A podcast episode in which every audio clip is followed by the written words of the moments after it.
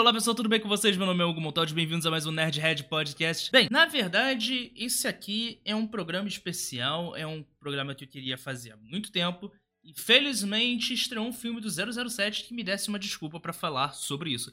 Quer falar sobre esse famoso e audacioso espião inglês. Então eu reuni todo o meu conhecimento, fiz uma listinha aqui, fiz umas pesquisas e eu quero conversar um pouco sobre James Bond 007 principalmente dos filmes, dos livros e de toda a sua trajetória. Então a gente vai conversar bastante tempo. Lembrando, esse programa é gravado ao vivo pela Twitch, então se você quiser prestigiar, você pode ir lá na Twitch, se inscrever no nosso canal Nerdhead Podcast na Twitch para sempre assistir ao vivo nossos programas. Ou então, se você não quiser se inscrever, me siga no Twitter. Isso, me segue no Twitter, porque toda vez que eu entrar ao vivo numa live ou fizer um vídeo novo, ou fizer algum projeto novo, é por lá que eu costumo divulgar minhas coisas. Então você irá saber sempre em primeira mão. Então me segue no Twitter, arroba Montaldi com H no final. Mas o link vai estar aqui na descrição, caso você queira só clicar e ir, né? Facilitar a vida às vezes é bom. Então, hoje nós vamos falar sobre 007. E é impossível começar a falar sobre 007 sem falar sobre o seu criador, o Ian Fleming. E eu vou começar por ele, obviamente, porque não tem como. As duas histórias estão muito juntas. É, praticamente o 007 e o Ian Fleming tecnicamente são a mesma pessoa, sendo que não são. O Ian Fleming, ele era um jornalista. Acima de tudo, um jornalista. Ele trabalhava no jornal de sua cidade e era um grande correspondente chegou a ser diretor do jornal, mas ele também era um homem inglês no início dos anos 40. E nos anos 40, a Inglaterra, ela entrou numa treta com a Alemanha, né, sabe? Uma treta não só com a Alemanha, mas com o Japão e a China, uma tal de Segunda Guerra Mundial, tá ligado? E o Ian Fleming serviu o seu país durante a guerra. Mais especificamente, ele trabalhou no serviço de inteligência da Marinha, ou seja, o serviço de espionagem da Marinha. Só que ele não era um espião, ele era um analista. Na verdade, nem analista, ele era mais o secretário do almirante. Ele, para quem curte 007, o Ian Fleming era praticamente a Money Penny. e ele trabalhando no escritório do Almirante, ele recebia e entrava em contato com muitos arquivos secretos. E, eventualmente, teve a oportunidade de se tornar tenente e, tecnicamente, fazer e dirigir algumas missões especiais de comandos, que são unidades pequenas do Exército ou da Marinha, formado por cinco, seis soldados para fazer operações especiais. Mas muito do que se diz respeito ao Ian Fleming nesse período de guerra é arquivo confidencial, Logo, não existe muito contato desse arquivo, desses arquivos, então nós não sabemos exatamente o que de fato é real, o que é ficção. O fato é, Ian Fleming era muito bom com as palavras. Ele falava bem, ele se expressava bem.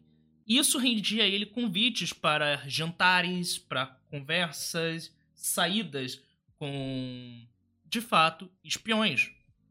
E ele conheceu alguns em sua carreira como eventualmente ele sai, a guerra termina, ele se torna um jornalista e ele começa a viajar o mundo como correspondente.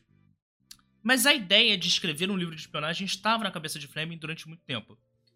Fleming queria escrever um livro de espionagem que acabaria com todos os livros de espionagem. Um livro de espionagem que mostraria ao mundo que o que eram de fato os espiões. Beleza? E Fleming, ele começou a pensar nesse quesito de como ele faria isso e protelou ao longo de muitos anos da sua vida. Eventualmente ele se casou com 40 anos, ele se casou tardiamente, porque Fleming queria viver solteiro o máximo de tempo que ele pudesse, ele queria curtir a vida, e isso significa beber muito álcool e transar com muitas mulheres. Fleming é, gostava principalmente da Jamaica, onde ele tinha uma casa e se refugiava lá para poder escrever. E ele tem a ideia de juntar suas experiências pessoais com as histórias que ele ouvia dos espiões, com as histórias que ele ouvia das pessoas com que ele trabalha, trabalhou ao longo da sua vida, pelas suas experiências como correspondente, como jornalista, para criar uma história de ficção. E ele decidiu que esse personagem seria como ele gostaria de ser. Não era ele, mas como ele gostaria de ser. Um cara másculo, forte, poderoso, que com um simples olhar consegue fazer a mais bela das mulheres tremer nas pernas e querer dormir com ele. Ele queria que fosse a representatividade de todo o sonho de grandeza masculino. E Fleming com um, ele tinha um hobby de observar pássaros, ele comprou um livro de um ornitólogo chamado James Bond. Sem pedir licença, sem pedir nada, ele simplesmente batizou seu personagem de James Bond porque sim, era um nome másculo, era um nome forte, era um nome fácil de se lembrar. E assim surge o 007. Só que os livros começam a vender. Era uma leitura fácil, era uma leitura rápida. Principalmente o primeiro livro, eu tenho aqui o meu exemplar de Cassino Royale. Ele é um livro bem fino, ele é um livro bem fácil de ler, com muitas poucas páginas, e a leitura é muito fluida e acaba se tornando uma leitura barata e divertida. E não demora muito para que a CBS, empresa norte-americana, decida comprar os direitos por mil, acho eles, se eu não me engano, posso estar equivocado, eles compraram por mil dólares americanos os direitos de adaptação para fazer um filme. Na verdade, não um filme, uma série de TV de dois episódios que seria um especial que depois seria transformado em um filme também para televisão. E aí surge Cassino Royale de estrelando Barry Nelson. E eu estou olhando aqui para minha colinha. Essa primeira adaptação faz algumas alterações no universo de James Bond. Primeiro, ele deixa de ser um agente do Serviço Secreto Britânico, do MI6, e se torna um agente do serviço americano. Ele se torna um agente da CIA. Em contrapartida, o seu grande amigo e contato nos Estados Unidos, o agente Felix, se torna um agente inglês no filme. Eles trocam de lado. O filme, ele acaba se tornando um filme bem parado. E isso ocorre porque Cassino Royale, de todos os livros de James Bond, talvez é o que mais, mais pé no chão. Claro, exceto as cenas de explosão nuclear, as destruições de carro que são descritas no livro, mas ele a maioria dos seus cenários são em cassinos, são em escritórios, são dentro de edifícios, raramente tem coisas na rua. É diferente dos outros livros em que ele vai pro espaço, que ele vai para pro Rio de Janeiro, que ele vai para a Rússia e praias paradisíacas na Jamaica. Cassino Royale é simples. Tanto que ele ganha depois uma adaptação oficial também para o cinema mas em forma de comédia. Mas isso daria um filme à parte, que é o filme que estrelava o que tinha no seu elenco Orson Welles, Woody Allen, é, Peter Sellers e grande elenco. Mas o filme ele é estranho, mas ele é importante para o James Bond porque é nesse filme que surge o conceito de que o nome James Bond não existe ele é um pseudônimo atribuído ao código 007. Então todos os agentes se tornam 007, se tornam James Bond. E isso está no imaginário dos fãs até hoje. E nós, essa teoria surge com base nisso. Afinal de contas, paralelo a esse filme do Cassino Royale, nós tínhamos Sean Connery interpretando James Bond na franquia oficial. E aí tem essa divisão de franquia oficial para franquia não oficial. Por que isso ocorre? Lembra que eu falei que Cassino Royale foi vendido por mil dólares? Eu tô chutando um valor, eu lembro que foi, era muito baixo. Ele, Fleming vendeu Cassino Royale, mas outros livros também para outros exibidores.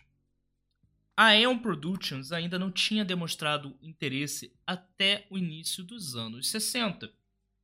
Só que quando ela chegou nos anos 60, ela não queria adaptar um James Bond. Ela queria adaptar todos os livros, porque os livros vendiam bem. E se os livros vendem bem, as pessoas gostam, o especial do James Bond na televisão faz sucesso. Se existem programas de rádio que estão comprando e adaptando os direitos para fazer programas, esses programas têm audiência. E se eu conseguir fazer um filme publicitário, publicitário que eu digo é vendendo margens publicitárias para vender relógios, carros, roupas, é, eventualmente celulares e coisa do tipo, todo mundo sairia ganhando, principalmente a Aeon Production. Então, eles decidem comprar os direitos, deixa eu só confirmar aqui, é isso mesmo, comprar os direitos de Thunderball para fazer o primeiro filme. Na cronologia oficial dos livros, Thunderball é o nono livro. Mas Kevin O'Donovan, que era roteirista e produtor do filme, briga com a Eon Productions, entra na justiça por problemas de produção e vários problemas que a Eon estava enfrentando na época. E eles decidem ir para Doctor No, o sexto livro da franquia, que é este livro aqui que eu estou mostrando. Doctor No apresenta um James Bond já cansado. Isso é uma coisa que eu vou falar daqui a pouco. É um James Bond já bebaço. Mas também é um James Bond mais. Como é que eu posso explicar? James Bond, o James Bond, ele nos livros ele segue uma cronologia. Quando o Cassino Royale começa, ele já é um espião há um tempo, recém eh, recém entrado na Lacunha 00 já há um tempo, mas ele está no seu auge, nos seus 30 e poucos anos, trabalhando bem, vivendo bem. E em missões, ele já tem uma certa experiência. Mas ele sofre com os traumas da guerra, porque ele lutou a Segunda Guerra Mundial. Os livros se passam em plena Guerra Fria. E o Bond serviu a Marinha durante a Guerra Fria. Ah, durante a Guerra Fria. Ele serviu a Marinha durante a Segunda Guerra Mundial. Ele serviu durante a Segunda Guerra Mundial. E ele tá no seu auge, mas começando a ficar cansado. Os livros eles vão se sucedendo, missão por missão, ano após ano. E quando mais próximo ao serviço secreto de Sua Majestade, Bond está cada vez mais cansado e descontente com a sua vida. E você vê esse perso o personagem crescer esse descontentamento ao longo dos, dos livros. Porém, no filme isso não ocorre.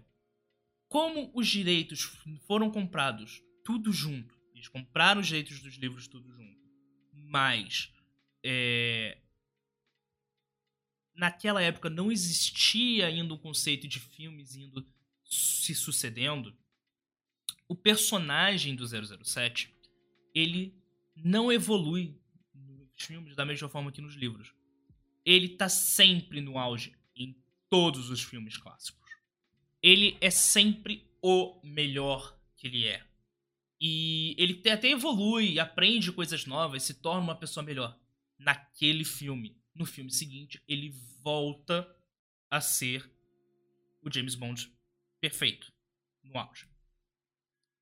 Ele é, e basicamente os filmes não têm conexão. Diferente no livro, que volta e meia eles referenciam missões passadas do Bond, acontecimentos passados do Bond e até referências aos próprios livros. Até que em Serviço Secreto de Sua Majestade, o Bond quebra. Ele se casa, ele se apaixona. Ele tem a sua esposa, Tracy Bond. que é morta pelos seus inimigos. Os livros após a morte de Tracy, Bond está em depressão profunda. Ele não consegue aceitar que a sua esposa morreu. Ele tá com o sentido de culpa e raiva no seu auge. E ele, e ele que já era um turrãozinho alcoólico, ele cai na, no álcool, ele se debruça no álcool, ele vira uma garrafa viva humana. E nos livros, nos filmes, quando a Tracy morre, ela é ignorada. Volta e meia ela é, é, é citada, mas o personagem simplesmente ignora que aquilo aconteceu. Com exceção de um filme que ele visita o túmulo dela, algo que é recorrente nos livros, isso é feito em um Ele continua sendo o James Bond perfeito no auge da sua carreira. E eu fiz esse parêntese, eu acabei me, me fugindo do tema. O lance é que o Bond nos filmes ele é feito para cada filme ser uma grande propaganda e contar aquela história de início, meio e fim. E enquanto os livros fazem parte de todo o universo. Nós só começamos a ter uma continuidade nos filmes do Bond com a saga do Daniel Craig. Quando Daniel Craig assume, você vê uma continuidade, uma evolução do personagem. O personagem do James Bond deste filme, ele é uma consequência direta dos acontecimentos de todos os filmes do Daniel Craig. Então, assim, é, agora, no nosso século XXI, nós temos o James Bond, abre aspas, muitas aspas aqui, dos livros, ou seja, um James Bond com continuidade. Como James Bond se tornou o livro de espionagem que o Ian Fleming queria, que acabaria com todos os livros de espionagem? Bem, ele não acabou com todos os livros de espionagem. E ainda existem vários livros de espionagem, outros mas ele foi extremamente importante porque foi o primeiro a se debruçar em casos reais, casos reais.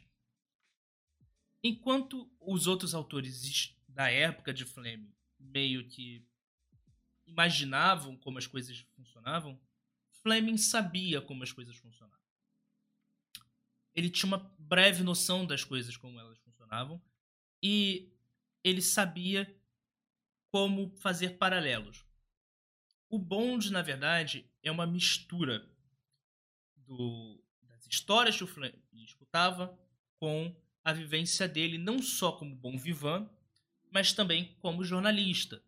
Porque ele sabia que os espiões não eram pessoas ricas, não eram pessoas poderosas. Eles eram funcionários públicos.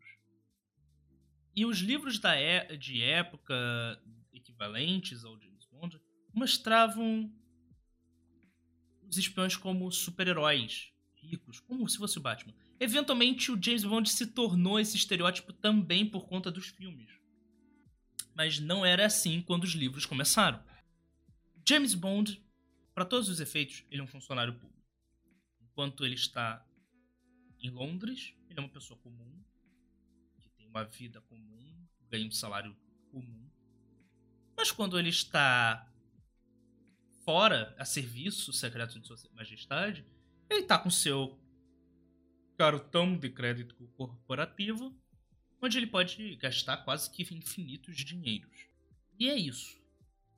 James Bond, um personagem que foi criado para ser a idealização da pessoa, de como Ian Fleming gostaria de ser, se tornou uma antologia para o estereótipo de masculinidade. Muitas vezes uma masculinidade tóxica. Principalmente nos livros. Mas ainda assim, um dos personagens mais importantes da cultura pop. Uma das maiores franquias do cinema. Uma das maiores filmes publicitários em questão de publicidade praticamente tudo em James Bond sempre é vendido de carros a roupas, tudo ali é propaganda, até celular, assim, é, último filme do James Bond. Eles, patrocinado pela Nokia, o James Bond usa um celular da Nokia, só que devido ao atraso do filme, o celular que ele usa é um modelo antigo já da Nokia, porque a Nokia eventualmente já lançou outros modelos. Então, assim, pandemia, ferrando o marketing. E é isso. Bem, esse foi o programa especial sobre James Bond. Espero que vocês tenham curtido. Se você ouviu até aqui, é, deixe o seu joinha. Se você não ouviu até aqui, obrigado por pelo menos prestigiar o pouco que você ouviu. Obrigado pelo seu download. Como sempre, me sigam nas redes sociais. Me sigam no Twitter, principalmente para saber tudo que eu estou produzindo e quando lança novidade, quando tem novidade no ar. E lembrando, nós estamos no Instagram e também no TikTok. Então, obrigado. Até a próxima.